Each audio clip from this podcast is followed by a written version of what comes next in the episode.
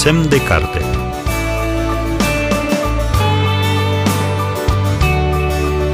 Semn de carte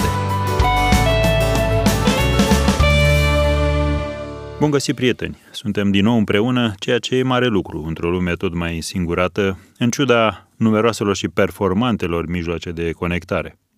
Ce dovadă mai clară a însingurării decât frântura de dialog auzită azi dimineață în metrou între două tinere, una confesându-se afectată celelalte despre insolența unui tânăr domn, coleg se pare, care avusese o brăznicia să o sune ca să o întrebe despre orarul sau programul unei instituții, se pare familiară domnișoare ofensate. Auzi tu de parcă n-ar avea net să caute. Și uite așa, tragem între noi perdele, ne distanțăm, ne închidem, ne afundăm într-o lume comodă și făcută după chipul și asemănarea noastră, care pare să aibă toate datele, să ne convină, pare să aibă răspunsuri și soluții la mai toate dilemele. Oare?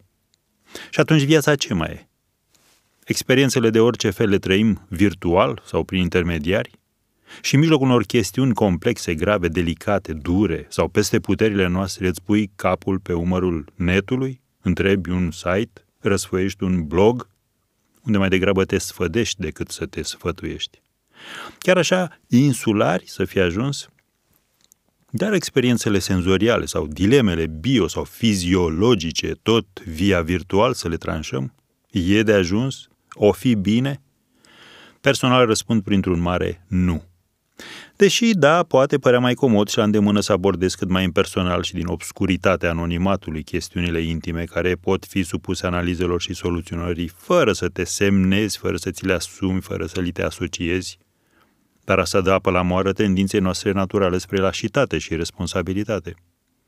În fine, veți zice că nici cărțile pe care vi le tot răsfoiesc eu la microfon nu sunt mai breze, nu sunt mai personale, având și dezavantajul distanței în timp și spațiu. Da, dar cuvântul tipărit păstrează măcar discuția în limite decente și artistice adesea și îți oferă nu totul mură în gură, ci îți transferă niște modele, niște concepte, niște sugestii ca să le poți prelucra cu neuronii din dotare, îmbinând utilul cu plăcutul, pragmaticul cu artisticul, oferindu-ți și șansa să revizitezi periodic aceleași surse. Plus că edițiile tipărite beneficiază de niște filtre suplimentare de tehnică și expresie. Există niște echipe a căror competență conferă mai multă greutate și accesibilitate opiniilor autorului. Și pentru că în context firul gândului și al discuției s-ar putea îndrepta și către tabuuri, ce pot spune și ce nu și cine să bareze cuvântul rostit, tipărit, dați-mi voie să mă pronunț și în sensul rubricii de față și să vă supun atenției astăzi o carte care se adaugă unui șir de peste 20 ale acelui așa autor, traduse și apărute și în românește în ultimii ani. Autorul este Josh McDowell, cunoscut apologet, scriitor și conferențiar, autorul și coautorul unui impresionant număr de cărți peste 140, alături de care susține în întreaga lume conferințe pentru tineri și familie, întărindu-le credința și relațiile.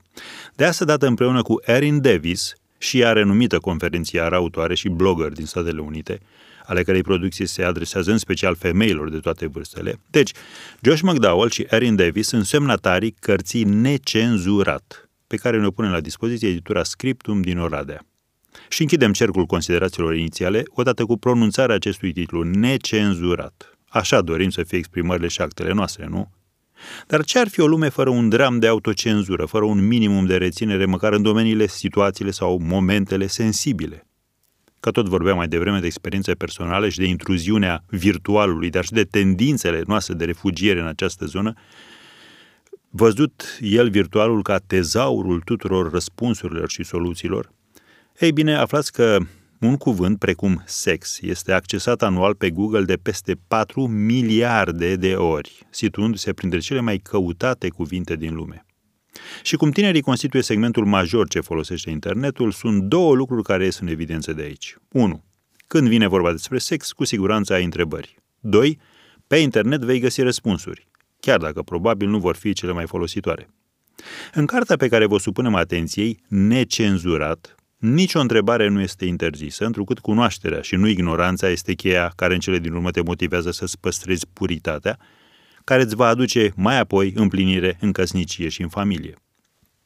De altfel, cartea se subintitulează 39 de întrebări despre sex la care părinții tăi speră să nu fie nevoiți să-ți răspundă. Dureros, dar adevărat. De responsabilizarea agravantă a părinților și în domeniul sexual – crește exponențial și marchează per total relația acestora părinților cu propriile progenituri, care nici ele nu strălucesc în deschidere și apreciere față de cei ce le-au dat viață. Și uite așa, anturajul și propria rușine blochează și minează relația care ar trebui să fie cea mai caldă posibil, cea părinte-copil, în care ar trebui să-și facă loc și întrebările despre sensibila, nevralgica și fariseic intimidanta problematică sexuală. Întreb și eu, de ce să nu-și dorească un părinte care vrea cel mai pur bine pentru copilul său să stea de vorbă sau să răspundă întrebărilor delicate din această zonă? De ce să lase să-și obțină răspunsurile din alte surse, îmbibate de perversitate, corupătoare? Da, nu-i simplu să recunoști că la rândul tău ai învățat din practică, dar asta să fie norma și aici? Da, nu-i simplu să teoretizezi chestiuni intime, dar ești la rândul tău obligat față de copilul tău să nu ocolești așa ceva și să fii atent la aceste aspecte și să ai îndrăzneala și tactul de a sesiza momentul oportun și de a aborda astfel de chestiuni într-un climat de bunăvoință și deschidere și delicatețe, cu atât mai mult cu cât răspunsurile societății și ale culturii noastre la întrebările despre sex sunt nesatisfăcătoare, iar un părinte responsabil și cu aversiune față de deviere abominabile și cu frică de Dumnezeu poate găsi și poate oferi răspunsuri viabile. Pentru că Biblia are o poziție legată de acest subiect. Din ea, inspirați în abordarea celor mai fierbinți întrebări despre dragoste și intimitate, Josh McDowell și Erin Davis îți vor răspunde sincer și deschis, arătându-ți cum poți să-L onorezi pe Dumnezeu și cu trupul tău. Ori dacă începi să-ți scanezi fiziologia și anatomia sentimentelor, n-ai cum să eviți problematica sexuală. Pentru 39 de întrebări extrem de precise din acest domeniu intim, ai răspunsuri biblice și practice pe care poți conta în cartea Necenzurat. Și cred că dacă ești atent, poți identifica un pattern de abordare și soluționare a chestiunilor și întrebărilor care nu apar aici, dar se vor sau se pot ridica în relația și dialogurile ulterioare cu proprii copii. Cartea Necenzurat cuprinde și un ghid de întrebări pentru discuții de grup, un atu în plus, că și întrebările tale vor găsi răspuns. Curaj! Puneți-le sau pune-le cui și cum trebuie, pentru că răspunsuri există. De ajuns cu falsa pudoare și cu autodidacticismul în acest domeniu care poate fi de viață și de moarte. Folosiți-vă cu încredere și de instrumentul intitulat Necenzurat, cartea scrisă de Josh McDowell și Erin Davis și apărută recent la editura Scriptum Oradea, pe al cărei site o puteți comanda.